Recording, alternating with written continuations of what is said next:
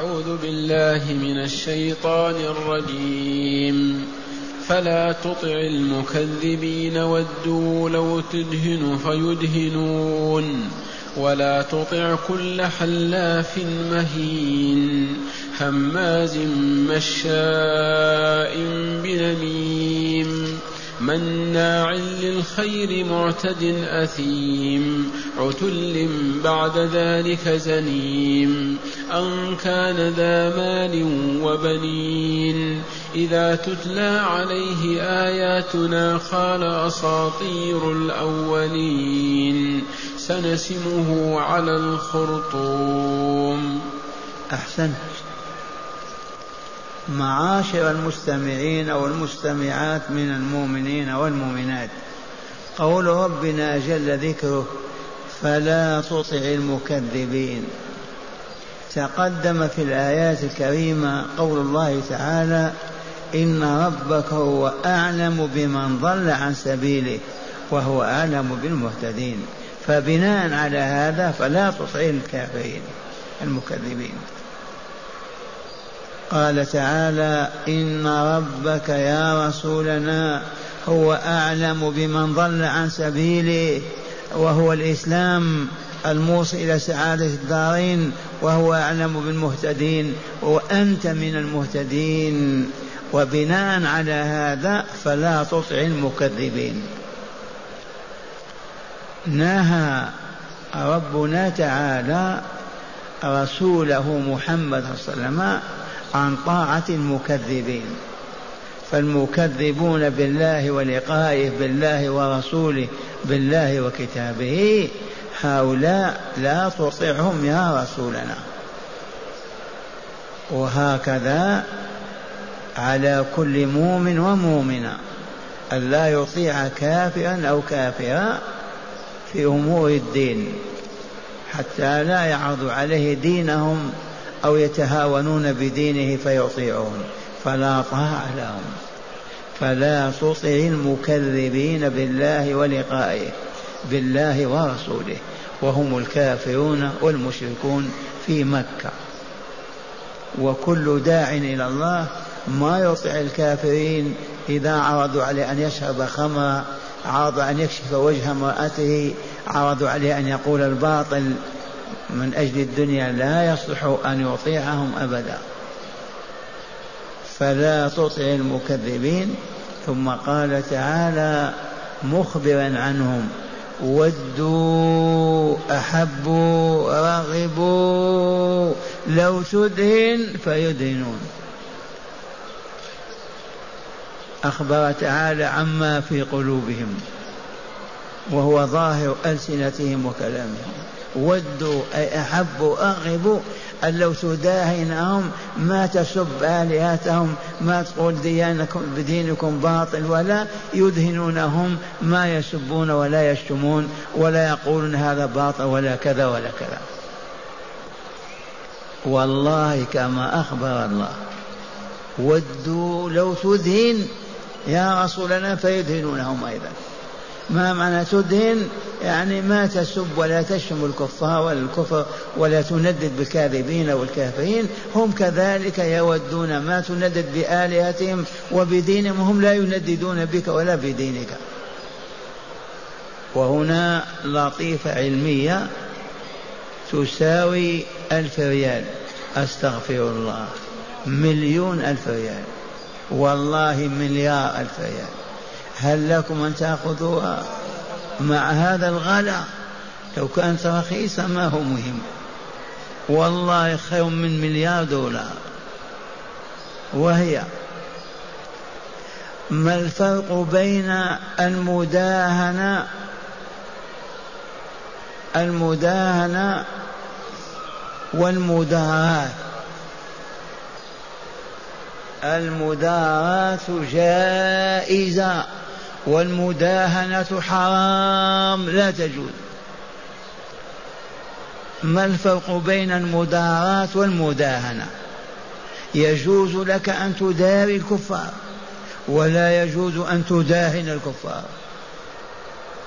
دارهم ما دمت في دارهم ولا حرج ولكن لا تداهنهم. المداراة هي أن تتنازل عن شيء من دنياك من مالك من صحتك لتحفظ شيئا من دينك. والمداهنة عكس ذلك أن تنازل عن شيء من دينك لتحصل على شيء من دنياك. هذه هي المداهنة والمداراة المداراة أن تداهن الكفار أن تداوي الكفار بأن تتنازع عن شيء من دنياك من مالك من كذا ولتحفظ شيئا من دينك. دارهم ما دمت فيهم. والمداهنة أن تتنازع عن شيء من دينك لتحفظ شيئا من دنياك. والمداهنة جائزة والمدا والمداراة جائزة والمداهنة محرمة. لقول الله تعالى ودوا لو تدهنوا فيدهنون مرة ثانية معشر المستمعين والمستمعات تجوز المداراة وإلا لا؟ تجوز. تداوي بها الفساق الفجار الكفار. كيف؟ تتنازع عن شيء من دنياك لتحفظ شيء من دينك. أما المداهنة تداهنهم تتنازع عن شيء من دينك لتحفظ شيء من دنياك فهذه محرمة ولا تجوز أبدا. عرفتم هذه؟ دارهم ما دمت في دارهم. ما معنى دارهم تعطيهم يشربوا يأكلوا تعطيه ريال تقرضه المال لا بأس لتحفظ دينك. أما المداهنة تتنازع عن الصلاة عن الصيام عن ذكر الله كذا لأجل أن تحفظ دنياك هذا لا يجوز لا يجوز لا يجوز. المداهنة حرام. وكيف لا؟ والله يقول لرسول ولا تداهن. ودوا لو فيدهنون. لا تداهنون. ثم قال تعالى ولا تطع كل حلاف مهين. الحلاف ما هو الشيخ الجزائري؟ عابوني وكتب قال يكثر من الحليف حلاف. الحلاف الذي يحلف ويكثر الحلف بالكذب بالباطل. كالوليد بن المغيرة وفلان وفلان. الحلاف كثير الحلف يحلف بالكذب. ليأخذ أموال الناس ويزين لهم الباطل.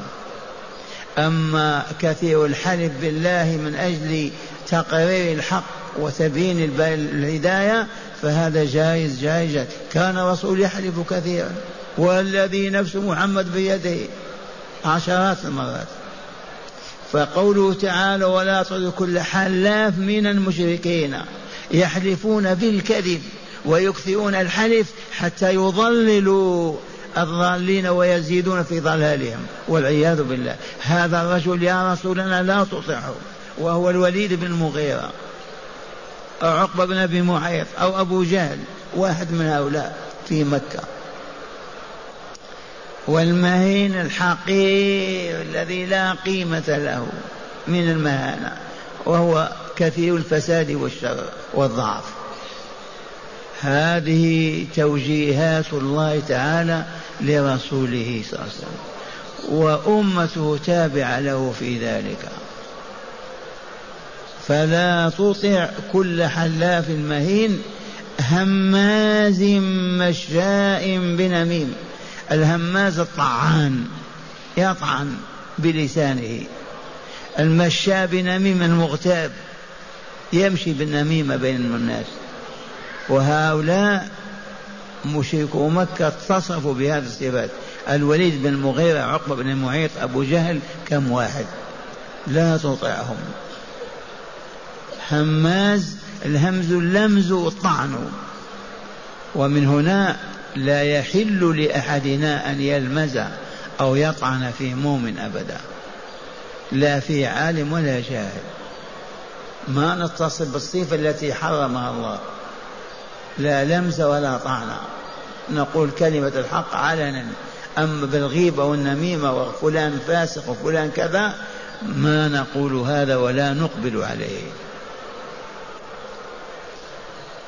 هماز مشاء بنميم. مناع للخير. هؤلاء كانوا يمنعون الخير ما يطعمون الطعام ولا يكسون الثياب ولا يساعدون أبدا. من كانت هذه حاله لا تطيعه المناع للخير والعياذ بالله. أطع الذي يأمر بالخير ويدعو إليه ويفعله. أما يمنع الخير لا يطاع لا خير فيه. مناع للخير فلا تطع المكذبين ودوا لو تدهنوا فيدهنون. ولا تطع كل حلاف مهين هماز مشاء بنميم. مناع للخير وإلا لا معتد أثيم.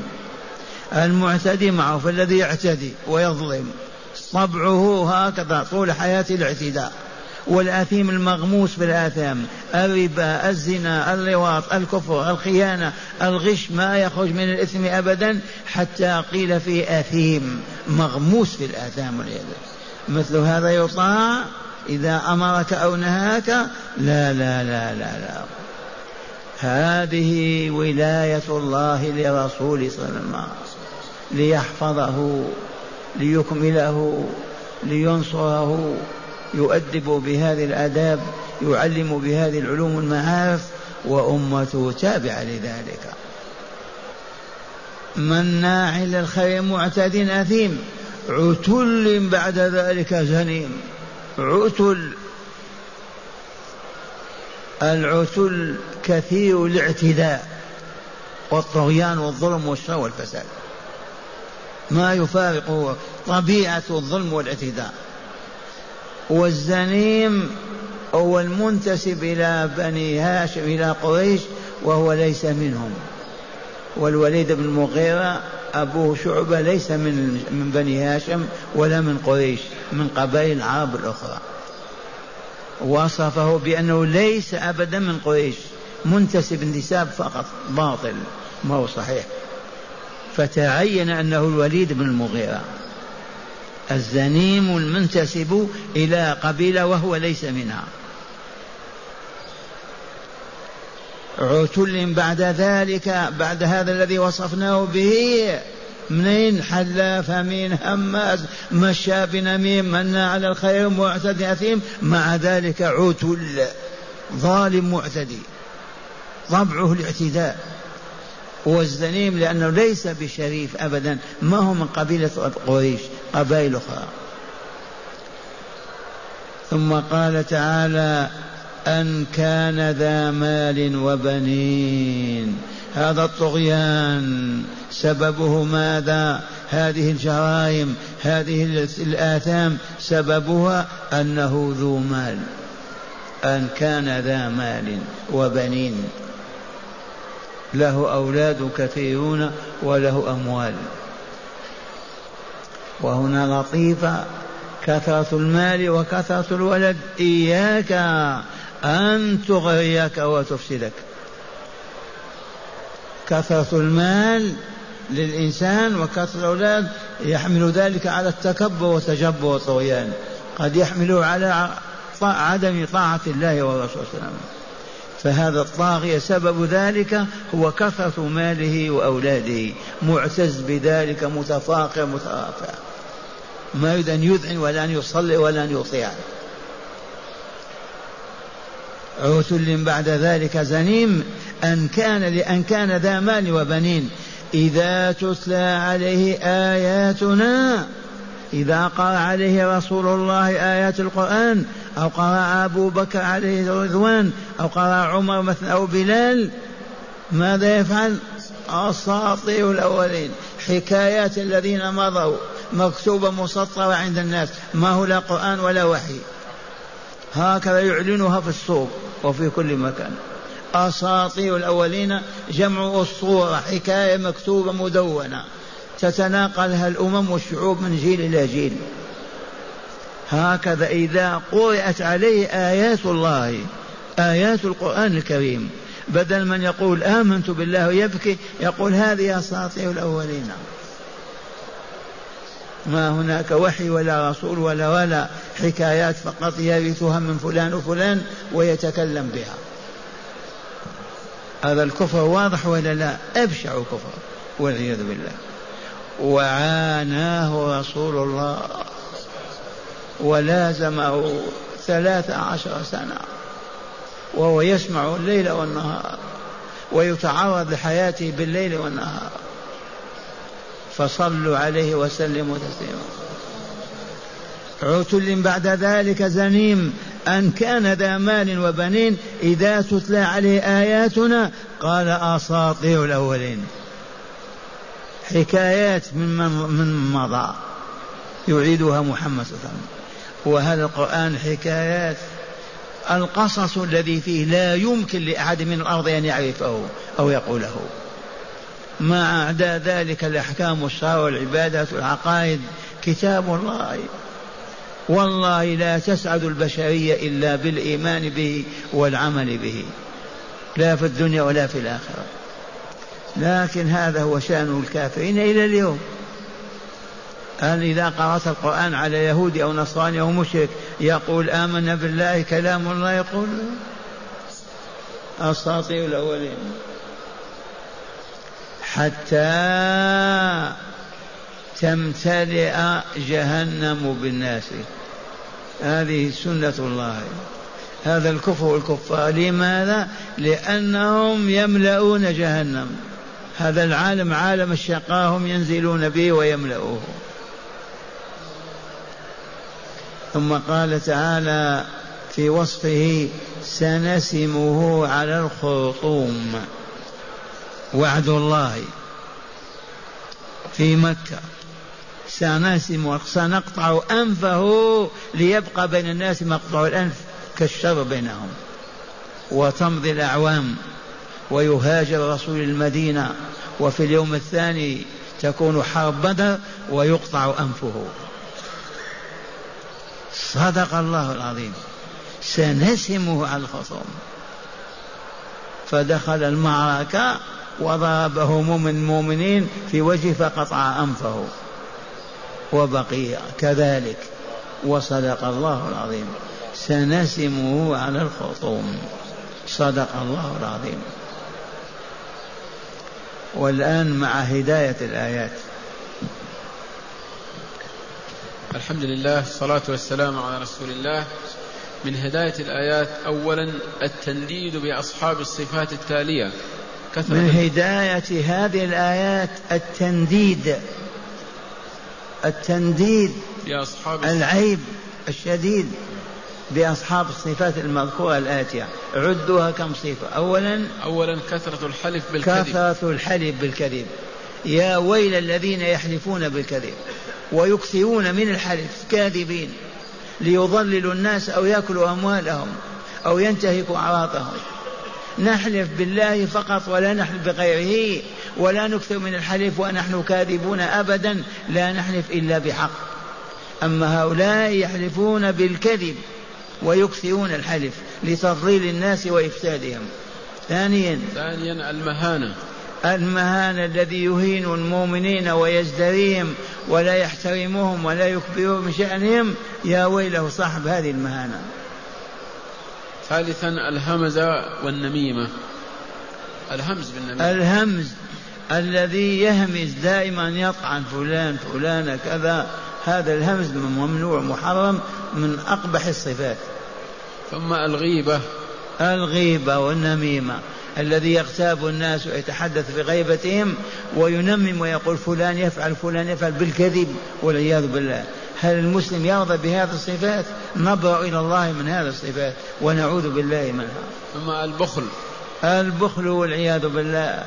من استطاع أن يسقي عاطشا عطشان يسقي جاء يشبع عاري يكسوهم ما يبخل المؤمن أبدا. الاعتداء. الاعتداء والظلم. الذين يعتدون على الناس بظلمهم بضربهم بأخذ أموالهم بقتلهم والعياذ بالله. شر الخلق. غشيان الذنوب. غشيان الذنوب. غشيان الذنوب.